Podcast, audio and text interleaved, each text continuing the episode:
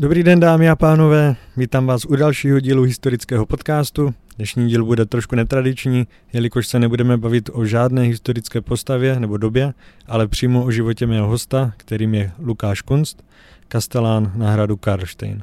Na úvod bych ještě rád zmínil, že na Hero Hero bude další část, kde bude pan Kunst odpovídat na otázky, které jste zaslali a budeme losovat vítěze knihy s názvem Karlštejn a jeho význam v dějinách a kultuře. No a samozřejmě tím můžete podpořit vznik dalších videí. Tak a já bych tady rád přivítal mého hosta Lukáše Kunsta. Dobrý den. Dobrý den, dobrý den vám. A čím začít? Možná můžeme lehce nahlédnout do vašeho dětství. Měl jste už v dětství zájem o historii a památky, nebo jste k tomu dospěl až časem? Tak to jdeme hodně hluboko do minulosti. ne, já musím říct, že já jsem vlastně vůbec neměl ambice jako dítě být kastelán a věnovat se historii. Eh, já jsem o tom eh, nedávno taky s někým hovořil a když se tak jako zamýšlím zpětně, tak zjišťuju, že já jsem neměl žádný úplně jako vysněný povolání, o kterém bych si řekl, tohle je to moje, jak spousta kluků má popeláře a, a, a letce a kosmonauta. Ale v nějaké fázi, to už teda úplně přesně nevím, kdy bylo, jsem chtěl být hercem. To jsem jako věděl, že by mě to jako bavilo. A pak nějak se to prostě, tak jak to v tom životě plyne, tak se mi stalo, že jsem se dostal k hradům a zámkům, eh, takovou jako náhodou, čili ne nadarmo se říká, že se člověk ke své profesi let kdy dostává jako slepý k houslím. No a pak už to ve mně začalo budovat tu lásku k hradům a zámkům. Nemůžu úplně říct, že by jako ta primární láska byla k historii jako takové, ale spíš k té práci na tom objektu, k péči a uchovávání těch kulturně historických hodnot. No a když jsem potom došel do fáze, kdy jsem se měl rozhodnout, jestli teda historie a, a zpráva památek nebo herectví, do té doby, v té době už jsem dělal jako mm, ochotnické herectví, tak jsem si říkal, že jako damu je pro mě nedosažitelná meta, tak půjdu radši na, na ty hrady a zámky. No a dopadlo to tak, že se věnuju kastánské práci a díky lásce, kterou mám jako druhou k tomu divadlu, tak mám divadlo jako koníček. Vy jste dělal průvodce na několika hradech a zámcích. Jaká je nejlepší vlastnost, kterou může mít člověk pro tuto práci? Ono těch vlastností je víc, nejsem si úplně jistý, jestli se dá definovat jedna jediná, ale vždycky je potřeba mít zaujetí který, které se potom třeba pro, prolomí nebo um, vyroste v tu lásku k té práci. Um, je spousta domů těch historických, uh, kterých, uh, u kterých vlastně říkáme, že jakmile vás ten zámek nebo ten hrad nebo ta zřícenina jednou schvátí do sebe, tak už vás vlastně jako jen tak nepustí a nenavrátí, protože v ten okamžik propadnete kouzlu toho domu, tomu, toho genialocí. Takže to je jedna z těch jako základních předpokladů. E, pokud se třeba bavíme o schopnostech, znalostech, vlastnostech těch lidí, kteří se uchází o pozici průvodce, tak e, i když to tak nevypadá, je to velmi týmová práce. Takže e, lidi, kteří spíš jako pracují rádi sami a jenom sami se sebou, tak pro ně to úplně nemusí být, protože ta týmovost spočívá v tom, že na prohlídce jste sice sám svým pánem, ale za vámi jdou kolegové, kolegyně, před vámi jdou kolegové, kolegyně, takže ten systém musí fungovat a každý to kolečko musí šlapat tak, jak má. Eh, potřebujeme, aby lidi byli zodpovědní, aby byli spolehliví a pak jsou takové ty lapidární základní věci, bez kterých to nejde. Ten člověk musí být komunikativní, nesmí se bát mluvit před lidmi, když postavíte prostě člověka, který neumí mluvit před 50 lidí, tak ho prostě rozdupou jenom pohledem. Jo? Ale na druhou stranu jsou třeba lidi, kteří jsou vyloženě introverti, tiší, když s nimi jdete potom třeba tady na pivo po práci, tak toho moc jako nenamluví, ale najednou, jak pro ně postavíte ty lidi a oni řeknou to dobrý den, dámy a pánové, vítejte na Karlštejně, tak najednou je to prostě eh, člověk, ze kterého všechno září a, a teď si říkáte, to je extrovert, to je prostě paráda. Mimochodem je spousta herců, výborných, eh, nejenom českých, ale i světových herců, jsou právě introverti. K tomu mě ještě napadá způsob vyprávění a mluvení průvodců k návštěvníkům, protože byl jsem na spoustě hradů a přijde mi, že mají společný takový tón a vlastně ten způsob, jak to, jak to říkají. Musí projít nějakým speciálním školením, kde naučíte, jak eh, správně mluvit? To, co popisujete, je peklo. To opravdu tak je a, a, a přiznám se, že ani pořádně jako nevím, z čeho to plyne. Je to asi um, trochu uh, neschopnost nebo absence umu komunikovat, protože čeština je nádherný jazyk, je malebný jazyk, má spoustu obratů A když potom vezmete třeba takové to obligátní, eh, až si místnost prohlédnete, můžeme se posunout dál, to za prvé. Ano. A za druhé, eh, nacházíme se. Každá místnost začíná slovem nebo uvedením nacházíme se. A, a ta čeština právě nabízí celou řadu těchto možností. To je jako způsob komunikace a pak je nějaká forma, kdy ten průvodce buď zpívá, jo, to je takové to vítám vás na státním hradě, mhm. Karlštejně, a nebo je druhý ten takový typický průvodcovský akcent, eh, vítám vás na státním hradě Karlštejn. Státní hrad Karlštejn byl založen v roce 1340. 8. A to je furt stejný. A, ale já nevím, z čeho to plyne. Jo.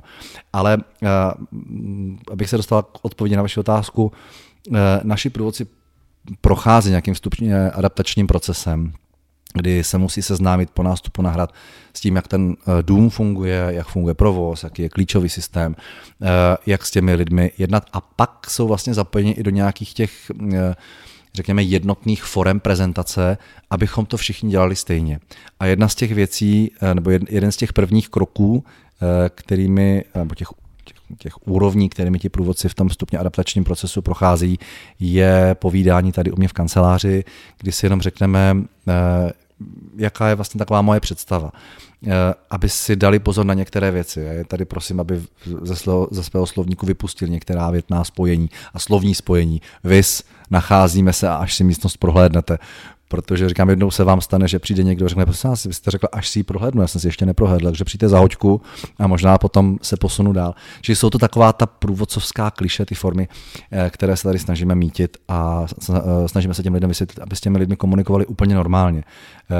A i ten turista to vlastně uvítá, když má před sebou průvodce nebo průvodkyni, který si s ním vlastně povídá a mhm. vypráví uh, skrze sebe uh, ten příběh toho hradu nebo těch jednotlivých exponátů, které jsou tam vystaveny. Já můžu určitě potvrdit, protože jsme byli na prohlídce tady před rozhovorem a právě jsem si říkal, že paní to podává jiným hmm. způsobem, mhm. než uh, jedním z těch scénářů, no. který jste říkal. Ono potom taky ještě je, je, je, nebo je velmi důležité to, na jakého průvodce narazíte. Jestli je to stálý zaměstnanec, nebo je to takzvaně externí spolupráce, to znamená třeba po dobu celého roku a pravidelně se opakující, anebo jsou to ty sezónní kolegové, kteří nastoupí skutečně jenom na léto, na prázdniny, na měsíc a dělají to, protože je to třeba baví, ale nemají tolik zkušeností ještě, aby byli schopni tady tu formu mluvy uh, jak si řešit. Navíc já si třeba myslím, že velký problém, uh, který, nebo jaksi důvod, ta příčina tady toho, eh, mimo jiné v současné době je ještě prohlubována tou absencí komunikace mezi lidma. Jo? Hmm. Než by si lidi zavolali, napíšou si 40 sms jo? Ne, ne, než by si něco řekli, tak si radši pošlou smajlíka. A, a ta elektronická komunikace vlastně výrazně omezuje tu mluvenou, ten mluvený projev a podle toho to taky potom vypadá. Ale na druhou stranu, to, o čem se bavíme, existoval už v době, kdy já jsem uh, s průvodcovstvím začal. Můžete se s námi podělit o nějakou zajímavou zkušenost nebo zážitek z doby, kdy jste dělal průvodce? Jo, no. Um, těch je celá řada. Já si třeba vzpomínám na, na svoji první německou prohlídku. To bylo v Jaroměřicích nad Rokitnou, kde jsem začínal. A mě bylo tenkrát čerstvě 15, takže já jsem ještě ucho a, a puberta se mnou ještě mlátila samozřejmě, takže já jsem přišel na ten zámek, e, přistupoval jsem k tomu velmi zodpovědně, to jako jo, takže tu první prohlídku v češtině už jsem měl za sebou a teď jsem začal, jsem nabídl, že jim, e, že teda bych mohl zkusit i tu Němčinu, když se ji učím. A přišel jsem ráno do práce a paní pokladní mi říkala, hele, prosím tě, tak Rakušáky už máš nahoře. Jo? Já jsem říkal, jak, jako na, nahoře na začátku prohlídky. Říkal, jaký Rakušáky? No to je ta tvá Němčina dneska. Začínáš Němčinou, tak šup. Já jsem říkal, počkej, jak jako začne, teď já neumím německy, já se teprve učím německy. A ona mi říkala, to máš úplně jedno, hele, šlo si zámek, grafy hrabě a uh, byl ty obraz, jo, tak to ti stačí. A musím říct, že vlastně eh, to, to byla úplně jiná doba tehdy eh, a oni byli skutečně velmi rádi, že, že eh, je někdo v té Němčině provádí. Nějak jsme to dali dokupy, ale je to zážitek, který mě ovlivnil vlastně úplně zásadně do budoucna, protože já jsem po tyhle ty prohlídce začal to Němčinu intenzivněji studovat, takže mi vlastně pomohlo to nakopnout se v té jazykové, v té, po té jazykové stránce. Jinak těch zkušeností celá řada, jsou to nejrůznější setkání s nejrůznějšími lidmi, jsou to samozřejmě přeřeky eh, kastela, teda průvodců, eh, jsou to četná přátelství, která vznikají na těch hradech a zámcích. Je to prostě práce, která vám těchto těch zážitků a zkušeností dává celou řadu. Jo. Když prostě, si pamatuju, třeba spoustu setkání s hercema, se zpěvákama. Karlštejn je tím, že je u Prahy a je to jeden z nejvýznamnějších domů a hradů u nás, tak semka spousta těch lidí jezdí a, a kolikrát prostě přiběhne průvodce, řekne, je, víš já jsem měl dneska na prohlídce. Hmm. Já řeknu, no nevím. A teď řekne nějaký jméno nějakého influencera nebo někoho, řeknu, vůbec nevím, kdo je, ale no to je prostě úplně úžasná mm, tady influencerka nebo zpěvačka, nebo já nevím, eh, už i to mě trochu jako uniká ale je jich fakt strašně moc. Já ani nevím, kde bych jako třeba začal, nebo co bych, co bych jako víc vypíchnul. Je, je spousta přeřeků, je spousta setkání třeba s nejrůznějšími lidmi, jo? protože my jsme tady měli třeba kolegyni, která prováděla, to vše to jsou taky jako poměrně známé historky, která prováděla jenom chvilku, protože eh, jsme se s ní potom museli rozloučit, ale to já jsem byl ještě jako průvodce, eh, kdy vyprávěla, že eh, máme ve vitríně e-mailové svícny, protože když někdo vidí napsáno e-mail jako materiál, tak to čte jako e-mail. Jo? A že Karel IV. zemřel na nemoc, která se jmenovala DNA. On teda sice na ní nezemřel, ale ona mluvila o dně, Jo, takže DNA. Tak to jsou takové jako drobnosti, které k té práci patří, spousty přeřeků, um, ale nevím, no, nevím, co bych jako vypíchl jako uh, obecně, jako obecně řečeno, nevím. Jasně. Když jsme u těch návštěvníků setkáváte se, nebo setkával jste se i třeba s nějakými negativními uh, momenty, s negativním chováním? Já musím říct, že uh, jako průvodce uh, ani ne. Já si myslím, že jsem měl tu obrovskou výhodu, teď nechci, aby to znělo na bubřele, ale že já jsem nebyl ten zakřiknutý jako klučina, který tam stojí před tou skupinou, ale já jsem měl asi to štěstí, že jsem měl kolem sebe dobré lidi, kteří mě formovali a tím pádem já jsem eh, přesně věděl, co dělám, proč to dělám, všechno, co říkám, že, že je správně, protože to je v těch eh, v násleších vlastně vždycky řešeno, v těch odborných, jestli se nenaučíte náhodou nějakou informaci špatně. No, takže tam jsem asi žádný problém zásadně jako neměl. Kolikrát se vám stane, že máte prostě, když jsem třeba prováděl na Rožmberku, což je eh, v Jižních Čechách, na Vltavě, že jo, tak tam se občas stalo, že prostě přišli opilí vodáci, ale zase, když na ty lidi budete útočit nějak slovně, eh, tak oni reagují úplně jinak, než když naopak se s nimi bavíte kamarádsky. Takže spíše to od té práci s těma lidma ale jsou potom třeba situace, kdy musíte řešit tady nějaký konflikty na nádvoří, třeba už teďka jako Kastelán, jo, že prostě někdo není spokojený s, s prohlídkou, nebo eh, se třeba dva návštěvníci vám poperou na nádvoří a vy to musíte řešit. Jo. Nebo se mi stalo třeba, že jsem byl, eh, to jsem byl ještě zástupce Kastelána, když jsem šéfoval provozu, a to mě tady napadl jeden francouzský turista francouzskou holí, což samo o sobě je to jako, jako vtipná kombinace, protože se domníval, že si koupil vstupenku a může jít rovnou na, do hradu. A nebyli jsme schopni mu vysvětlit, že jeho prohlídka začíná až za velmi dlouhou dobu a to je celých pět minut. Jo? A půjde s tím francouzským mluvícím průvodcem. A dopadlo to tak, že mě málem napadl tou holí, nebo on mě napadl tou holí, já jsem zavolal policii, takže on tady potom vykřikoval, že teda eh, zvědavý, jak ti eh, čeští policajti budou teda jako mluvit francouzsky, protože on jinak neumí, mm. přestože se mnou mluvil anglicky, na pokladě mluvil anglicky. No a dopadlo to tak, že tam měl nějakou přítelkyni nebo dceru, nebo nevím, co, jak, jak byly vazbě, tak eh, měl na, na krku ještě audio guide nějaký, tak s ním chtěl praštit o zem, ale v tomu potom policajti zabránili. Takže prostě to jsou věci, kdy prostě i, i policie se musí zavolat na řešení některých konfliktů. No. Mm-hmm. Je to práce s lidma. Vaše studium na vysoké škole bylo zaměřené na marketing a management. Mm, bylo pro vás překážkou, že jste nestudoval obor spojený s historií? Naopak si myslím, eh, já mám třeba mezi, mezi kolegy a kolegyněmi spoustu různých profesí. Jo? Um, a asi ta historie eh, je samozřejmě důležitá pro zprávu toho památkového objektu, ale na druhou stranu eh, já o sobě vždycky tvrdím, že jsem historik amatér a jsem člověk, který si velmi dobře uvědomuje tu kulturně historickou hodnotu těch, těch hradů a zámků. Já sám o sobě jako kastelán mám velmi omezené kompetence v tom, abych mohl já nevím, třeba vyměnit střechu nebo změnit fasádu, tam je v podstatě nulová kompetence a všechno jsou to věci, které, které nesouvisí na, nebo nevisí na libovůli Kastelána. My jsme jako Karlštejn a všechny hrady a zámky jsou národní kulturní památky, podléhají odborným povolením nebo povolením výkonným orgánům státní památkové péče, což v našem případě je středočeský kraj. Ten samozřejmě si získává informace od odborníků, mimo jiné taky na památkovém ústavu, čili je to vlastně celá řada odborných profesí, mimo jiné historiků, hmm. spoustu kolegyň a kolegů na Národním památkovém ústavu. Eh, samozřejmě eh, tam k tomu máme k té dispozici a ke konzultacím a řešíme to společně. Čili pro mě eh, absence historického vzdělání vůbec nebyla překážkou, naopak já jako kastelán se právě spíš zaměřuji na ten management toho hmm. domu a, a na nějaký marketing, propagaci, protože to je těch činností, které tady v rámci toho dne děláte, je celá řada. A mým úkolem jsou dvě základní oblasti, které mají potom spoustu podsložek. A tou jednou složkou, tou nejdůležitější a tou primární je pečovat o ten dům, chránit ho, starat se o něj, opravovat ho, udržovat ho ve spolupráci právě s těmi odbornými složkami nejenom Národního památkového ústavu. A na druhé straně je prezentovat ho, čili zpřístupňovat veřejnosti, prezentovat ho eh, různými formami, Eh, ať už jsou to prohlídkové trasy, nebo jsou to kulturně vzdělávací programy, které třeba děláme, edukační programy a tak dále. Čili to jsou takové ty dvě hlavní roviny. A v tom je vám právě naopak spíš blížší a, a účelnější to vzdělání, eh, řekněme, manažerské nebo marketingové, když víte prostě, jak s těmi lidmi pracovat, to, co, co jim můžete nabídnout, to, co třeba mají, o co třeba mají zájem. Mm-hmm. Zmínil jste prohlídkové okruhy.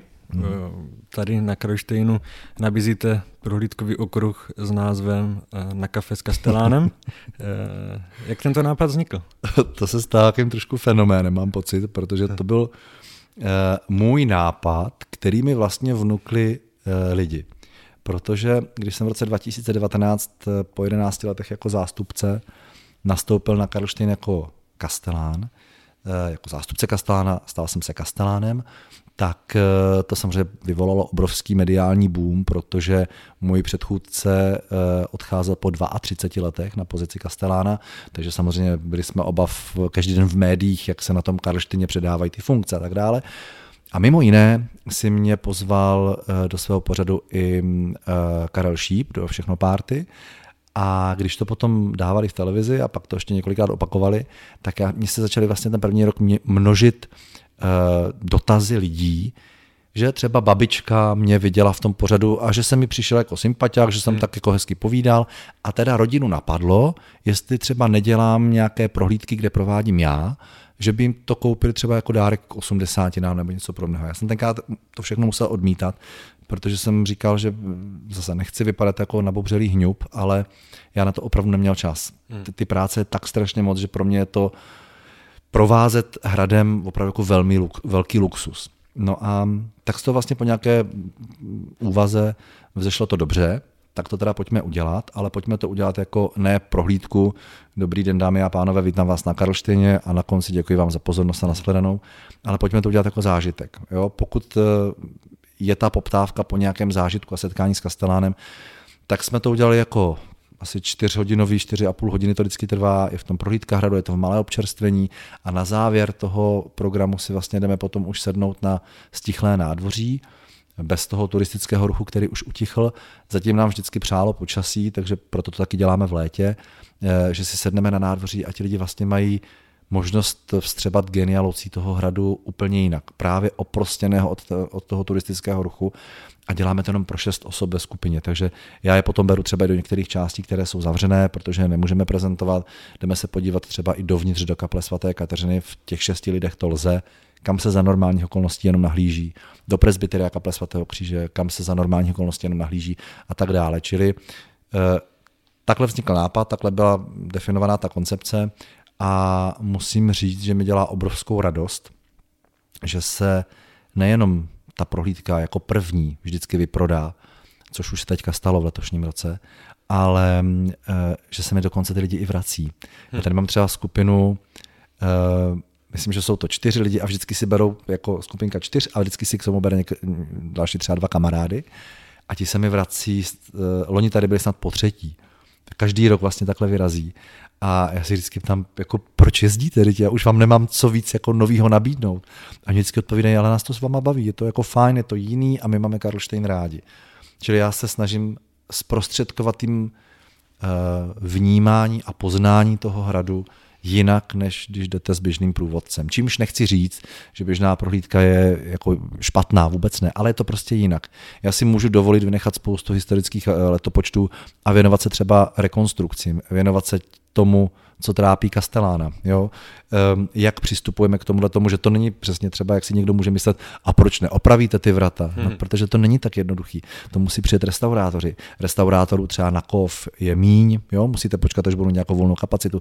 Není to prostě tak jednoduchý, jako když stavíte obchodní dům a rozbije se vám výloha taky druhý den, nebo za dvě hodiny máte zasklenou. Na to jsem se chtěl také zeptat, vlastně jak náročné je uvést do chodu myšlenku, že se něco opraví. Byl jsem na prohlídce hradu, kde byla menší dírka v obrazu a částka, kterou nám tam paní průvodkyně řekla, že, že by ta oprava stála, mě dost překvapila. A samozřejmě se tady nemusíme bavit jen o penězích. Věřím, že získat různá povolení na opravu nebo restauraci, najít odborníky na opravu a další a další věci, že to musí být hodně náročné nejen finančně, ale i procesně. Já bych to rozdělil do dvou skupin zase, to třeba, co zmiňujete vy, tak je práce odborná restaurátorská, čili eh, aby někdo mohl provádět odbornou restaurátorskou činnost, tak eh, musí být certifikovaným restaurátorem. To není jen tak, že prostě umíte třeba malovat. Hmm. Eh, do toho ale samozřejmě se zapoje spousta činitelů, které to ovlivňují. V případě, že na obraze je díra 10x10 cm, která je tam a není tam ten podklad, takže my nevíme, co na tom obraze bylo, tak už vlastně balancujeme mezi restaurováním a vytvářením nového uměleckého díla. Jo? Že to je poměrně velká plocha. Takže potom je otázka říct si, dobře, tak tam můžeme dát třeba nějakou jenom například látku, která zůstane bílá, jenom aby se to netrhalo dál, hmm. ale už to nebudeme domalovávat, protože pokud nemáme původní předlohu, nevíme. A pak je druhá věc, a to jsou třeba stavební obnovy. Jo, to je daleko komplikovanější činnost, protože tam už přichází, eh, eh, co se týká restaurování, tak tam obvykle předchází nějaká restaurátorská zpráva toho eh, restaurátora, který by tu opravu případně toho jo, obrazu nebo křesla nebo postele, nevím, dělal. Hmm on tam udělá, eh, vytvoří takzvaný restaurátorský záměr, který potom odborná eh, instituce posoudí, jestli tento navrhovaný postup je v pořádku a je s ohledem na třeba historickou hodnotu toho kusu přípustný. Co se týká stavební obnovy, tak to je běh na dlouhou tráť a je to vlastně never ending story. Když si vezmete nějaký velký objekt, který začnete opravovat, tak ho pěkně objedete stavebně kolem dokola během třeba 8 let, 10 let protože ono to trvá dlouho a když dojdete na ten začátek, tak vlastně zase můžete začít znova, hmm. jo? takže to je také jako pořád do kolečka. Ale eh, od první myšlenky, že něco třeba opravíte nebo uvedete v nějaký soulad, tak když od se odprostím od odborných diskuzí, tak to může zabrat třeba klidně i rok, rok a půl, než dostanete na stůl eh, projekt, než dostanete na stůl stavební povolení a pak přichází to další martyrium a to je vysoutěžit firmu. Jo. Vysoutěžit firmu, která vám to udělá, protože zase jako zadat eh, opravu eh, mnou velmi často a s oblibou používaného obchodního domu nějakého nebo supermarketu ano. a zadat opravu Karlštejna jsou prostě diametrálně odlišné věci. Čili Ono se úplně nedá říct, jak to dlouho trvá, ale já to můžu schovat, schrnout do jednoho eh, eh, slova a to je dlouho. A kolik to stojí, to je, jak sám říkáte správně, kus od kusu, záleží na tom, co děláte. Jo. Prostě jestli potřebujete třeba doomítnout kousek hradby, tak tam to třeba zase tak velká částka není a vždycky se pohybujeme v řádech deseti tisíců až sta tisíců. Um, teď třeba nás trápí tady oprava střechy, to jsou milionové položky. Jo. Uh, na Karlštejně probíhá velká rekonstrukce za 150 milionů, což jsou spíš jako vnitřní prostory. Rehabilitace suterénu císařského paláce, kde jsme museli vymlátit třeba uh, z 80, zase z nějakých 60. let prefabrikovaný železobetonový strop, který v tom suterénu paláce neměl co dělat eh, a nahradili jsme ho dřevěným eh, povalovým stropem a trámovým stropem. Čili to jsou všechno věci, které samozřejmě nabalují ten finanční, eh, finanč, tu, tu, tu finanční hotovost nebo ten finanční rozpočet a je to velmi obtížné. A když si vezmete, že náro, my jsme vlastně jako země, velmi bohatá země na národní, na obecně na kulturní památky, ale pochopitelně to potom klade i velký, eh, velké nároky na stát aby se o tyto kulturní památky postarali tak, jak jim ukládá zákon. Čili je spousta dotačních programů, které zřizuje buď Ministerstvo kultury nebo jiné finanční instituce u nás, eh, nebo se používají evropské peníze. Ta velká rekonstrukce byla částečně financována z evropských peněz. Eh, nebo se používají vyloženě dotace státního rozpočtu a pochopitelně v té další úrovni jsou potom vlastní rozpočet, nebo je potom vlastní rozpočet Národního památkového ústavu jako správce těch kulturních památek. Čili ten proces je velmi komplikovaný. A to je odpověď také na to, proč to neopravíte. My to opravíme, ale chvilku nám to zabere, nejde to prostě hned. Navíc jsou to staré domy, takže třeba tady na Karlštejně řešíme opravu třetí brány, vstupní brány do hradu, která je přímo na nádvoří a ta je prostě částečně opadená a vlhká. Ale než ji opravíme tu fasádu, tak my musíme odstranit příčiny té vlhkosti. To znamená, nejdřív se musí vlastně vyřešit ten přívod toho vlhka a odvod té vody. Jo, čili to je jeden krok navazuje na druhý a je to něco podobného. Nebo nemůžete postupovat tak, že eh, postavíte střechu a nemáte pod ní ten dům. Hmm. Jo, takže tak. Je nějaký rozdíl mezi prací Kastelána na zámku a na hradě? Myslím si, že ne. Ty domy jsou eh, sice různě staré, hrady bývají starší, ale ta práce je de facto stejná.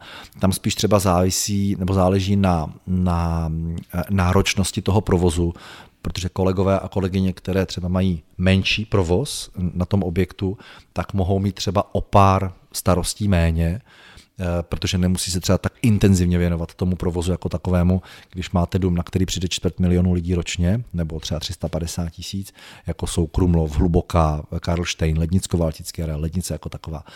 Eh, takže tam potom je třeba více času eh, na tu práci, ale neznamená to, že ta práce je jednodušší, jiná, Eh, je stejně komplikovaná. Kolegové, kolegyně eh, řeší stejné problémy, řeší eh, stejné zatékání třeba do objektu, stejnou opravu omítek, stejné, stejnou opravu restaurování obrazu jako na těch hradech. Mm-hmm.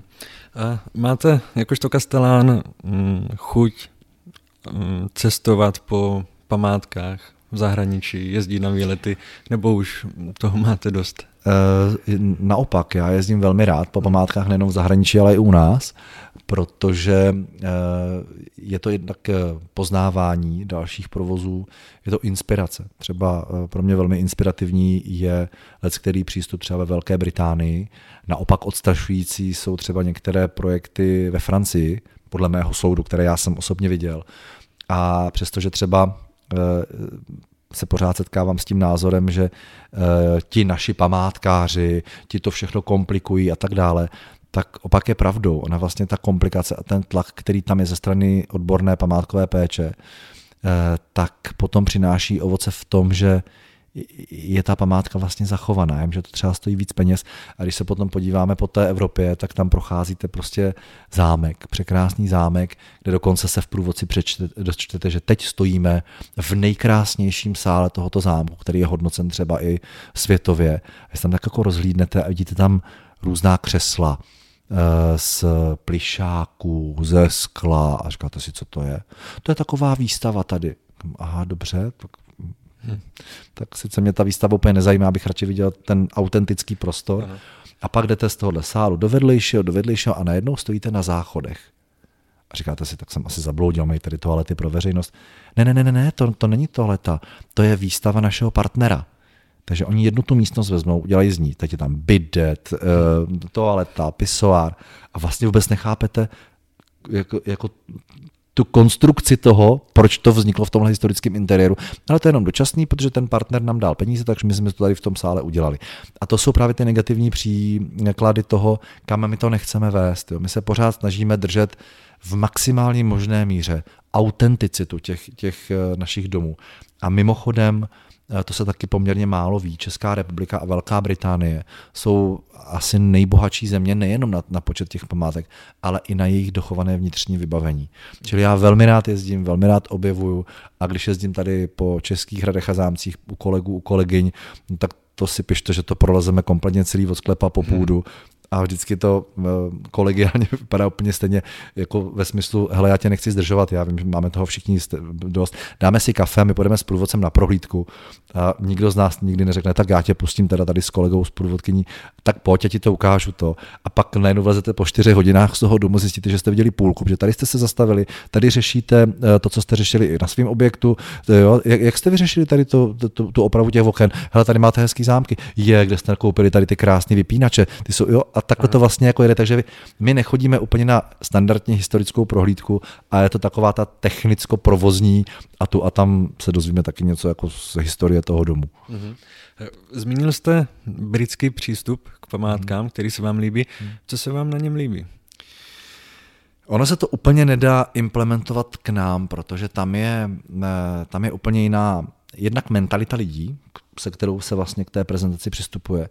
A je tam taky jiná nějaká historická hodnota, protože třeba u nás eh, průvodcovská služba byla tuším 1810, jestli se nepletu, na Friedlandě v Čechách, eh, kde už tenkrát vlastně otevřeli první eh, muzeum u nás a bylo s průvodcovskou činností, takže i ta průvodcovská činnost má svoji hodnotu a mimochodem, když já jsem třeba dělal svoji diplomovou práci, tak jsem si dělal průzkum kde jsem předpokládal, že spousta lidí nebude chtít průvodcovskou činnost a pokud ji eh, ne, jako budou chtít, tak eh, spíše k tomu bez průvodce se budou klonit cizinci. Zjistil jsem, že jak Češi, tak cizinci chtějí naopak tu průvodcovskou činnost. Je ta tam se mi líbí třeba spousta věcí stran forem té prezentace. Jo. Takový příklad za všechny, a to je právě to sdílení těch myšlenek, kdy nedávají prostě na, na, na křeslo nesedat, prosím, ale natáhnou tam takový provázky a dají na to bodlák. Hmm. A nikdy by vás nenapadlo sednout si na bodlák. Jo? Hmm. To je taky jako myšlenky. Ale eh, je fakt, že eh, ta místa, která jsem viděl, která jsou ve zprávě eh, National Trustu ve Velké Británii, což je taková částečná obdoba Národního památkového ústavu, ale je trošku jinak fungující, tak eh, tam je těch jako dobrých myšlenek celá řada. Máte spoustu těch eh, částí přístupných bez průvodce, eh, jsou tam hodně přístupné parky bez průvodce, nebo naopak třeba i s průvodcem. Ale říkám, prostě to se úplně implementovat k nám nedám, tak já spíš to sám takové ty drobnosti, které se zase naopak tady implementovat dají.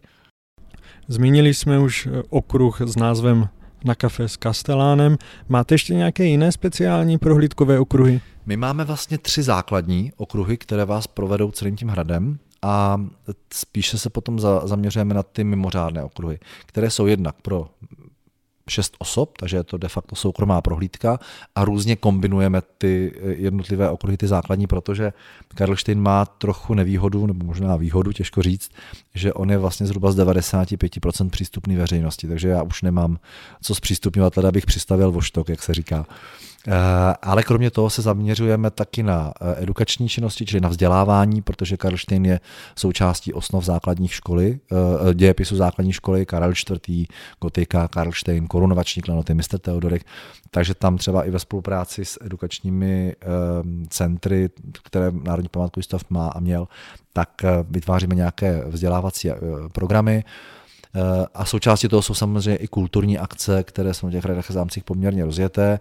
Není to hlavní téma, které nás tady jako drží, ale spíš takové sekundárně, když už na ten had přijdete, strávíte tady třeba dva dny, tak abyste se mohli třeba večer přijít pojet na nějaký hezký koncert.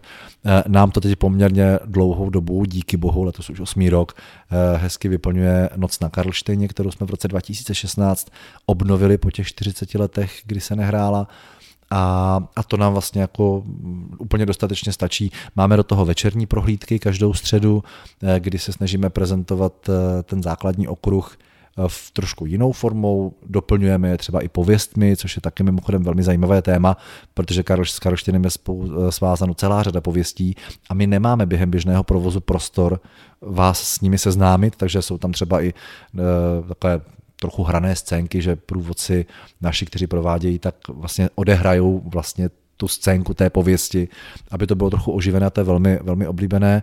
A pak děláme třeba jednou za rok eh, noční prohlídky, eh, kde se zase snažíme prezentovat Karla IV., jeho život, čili takové to vizuálno, jo, že když to vidíte, tak si to třeba snáze zapamatujete, než když vám to ten průvodce řekne během výkladu.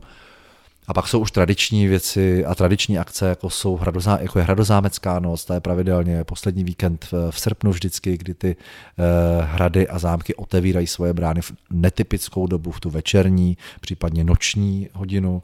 Na Karlštejně máme potom poslední víkend v září, už teď nevím, 26. ročník karlštěnského vinobraní, čili to jsou takové ty doprovodné akce, kterými se snažíme ten dům trochu oživit, aby e, někdo třeba nenabil dojmu, že Karlštejn je vlastně mrtvý, nebo hrady a zámky, že jsou vlastně mrtvé domy, že se tam nic neděje, hmm. že si jednou prohlídnete prohlídku, už sem nemusíte. Hmm. Naopak, těch aktivit, proč se na ty hrady a zámky vracet, je celá řada. Hmm.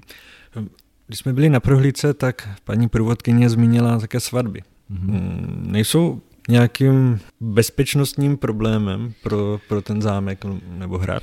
Já si myslím, že svatby, eh, nebo takhle, eh, nejsou určitě problémem, pokud se bavíme o svatebním obřadu. Mm. Jo, to znamená, že si tady řeknete to, to své ano a pak na to svatební veselí se odeberete do příslušnějších prostor, jako jsou třeba restaurace nebo nějaké sály a tak dále. Mm.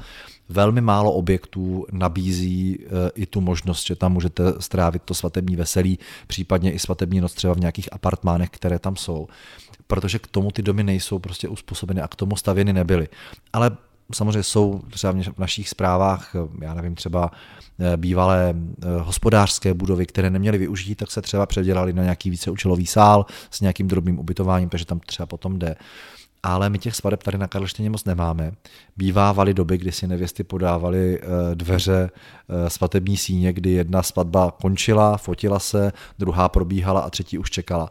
Ale já si nemyslím, že to je úplně ten trend, který eh, jednak, který je, a kam bychom to chtěli dostat, protože si myslím, že když už svatba, tak když to vyjde, tak je to jednou za život a hm. mělo by to být hezký. Jo, neměli byste mít pocit, že vás někdo už, vás, kdybyste už mohli konečně vypadnout, my bychom si to ano taky rádi řekli. Tak to už naštěstí dávno není, ale eh, my máme i vlastně omezenou kapacitu těch sálů, které vám můžeme nabídnout, má vlastně jenom jeden sál. Takže spíše to pro nás než bezpečnostní riziko trochu provozní komplikace, ale zase komplikace, kterou rádi podstupujeme, pokud eh, to novomanželům vyjde a pak na Karlštejně rádi vzpomínají, jezdíte sem se svými dětmi a pak třeba i se svými vnoučaty a pravnoučaty. A na závěr poslední otázka. Jestli byste chtěl něco pozice Kastelána a průvodce vzkázat lidem, kteří navštěvují památky, zámky, hrady a tak dále. No, um, jednak to, že jsme rádi, že za námi pořád chodí, protože si uvědomuji, že to není automatické. Um, mám radost z toho, že i po covidu uh, nebo během covidu lidi nezapomněli uh, na památky, protože uh, památky sice spravuje Národní památkový ústav, jakožto příspěvková organizace Ministerstva kultury, kultury, ale je to naše dědictví, dědictví našeho národa a to je potřeba si uvědomovat. A s tím souvisí i moje prozba nebo výzva do budoucna, abyste se vždycky zdrželi čehokoliv, co jakkoliv poškozuje tu kulturní památku. To, že na té zdi je vyrytý nápis, neznamená, že ho tam vyrít můžete, ale že před vámi tady šel nějaký blbec, a to jsem velmi mírný teďka v tom výrazu, který pro, na, nabil dojmu, že on se do té zdi musí jako zapsat. E, veškerý věšení romantických zámečků na železném mříže je velká romantika ale když si spoč- zvážíte takový zámek hmm. a vynásobíte si o tisíci, tak si můžete představit, kolik tun najednou vlastně na tu mříž působí a co se s tou mříží, která je třeba z 18. století stane. Zničíte ji.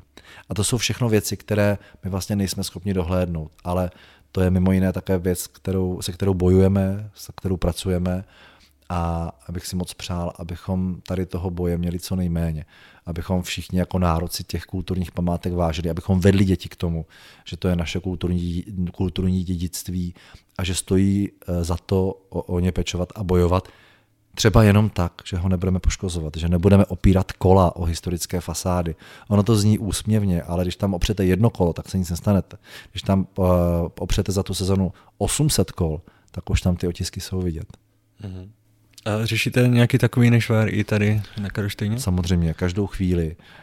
Um, to, že tam u zdi vidíte zamilovaný pár, kde ten klučina prostě vezme kámen a vyrie tam srdíčko, to jsem ochoten ještě jako pochopit, protože zamilovanost obvykle zatemňuje mysl. uh, dočasně teda, doufejme, ale pak třeba stojíte nad rodičema, kteří uh, ten kámen tomu děcku dají ještě do ruky. Právě s tím vysvětlením, buď teda je uh, otázka, a kde to máte napsaný, že nemůžu. Hm. Pardon, takový tenonký, uh, taková tenonká uh, brožurka, který se říká zákon o státní památkové péče a trestní zákonník. Protože to, co děláte, je poškozování národní kulturní památky a to je trestný čin. Takže mám teďka povinnost zavolat policii. A, a nebo vám řeknou, ale teď už je to tady na čmárny, tak jedna čárka sem, jedna čárka tam. No, tak to je, jako to jsou věci, které nejsou argumenty. Ale bohužel to celé spojuje jeden, uh, jak to pojmenovat, něco, na co já se bojím, že jako lidská společnost zahyne, pokud s tím okamžitě nezačneme něco dělat. A to je jáismus. Čili všecko stojí pouze na já. Jenom na mě, mě nezajímá vůbec nic jiného. A s tím se setkávám poslední dobou velmi často. Eh, já si pořád musím uvědomit, že někdo něco, ale ti ostatní si nemusí uvědomit vůbec nic. Jo. Ehm, a možná bych to zakončil tím, že si spousta lidí, jich čím dál víc, eh, stále plete dva zásadní rozlišné pojmy. A to je služba, kterou velmi rádi poskytneme za nějakých podmínek, a služka, kterou nikdy nikomu dělat nebudeme. Super. Tak eh, moc krát díky. Eh, vám všem, kteří jste nás poslouchali až do konce, moc krát děkuji. Vám bych chtěl moc krát poděkovat, že jste přijal mé pozvání, že jsem mohl navštívit Karlštejn a popovídat si s vámi zase z trošku jiného úhlu, než si povídáme vždycky. Takže Dě, moc krát děkuji. Děkuji za pozvání, děkuji, že jste přijeli na Karlštejn a nemusel jsem nikam odjíždět já. Super. Moc mi to pomohlo časově. Tak a pan Kunst bude ještě odpovídat na otázky, které jste zaslali na Hero Hero. Odpovědi najdete také tam. A pokud vás zajímá, co všechno na Hero Hero najdete, tak se podívejte do popisu videa. Příště z největší pravděpodobností nás čeká díl o středověkém králi.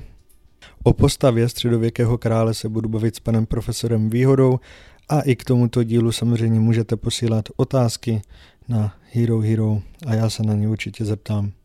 Takže moc krát díky všem, kdo nás poslouchal až do konce a naslyšenou u dalšího dílu.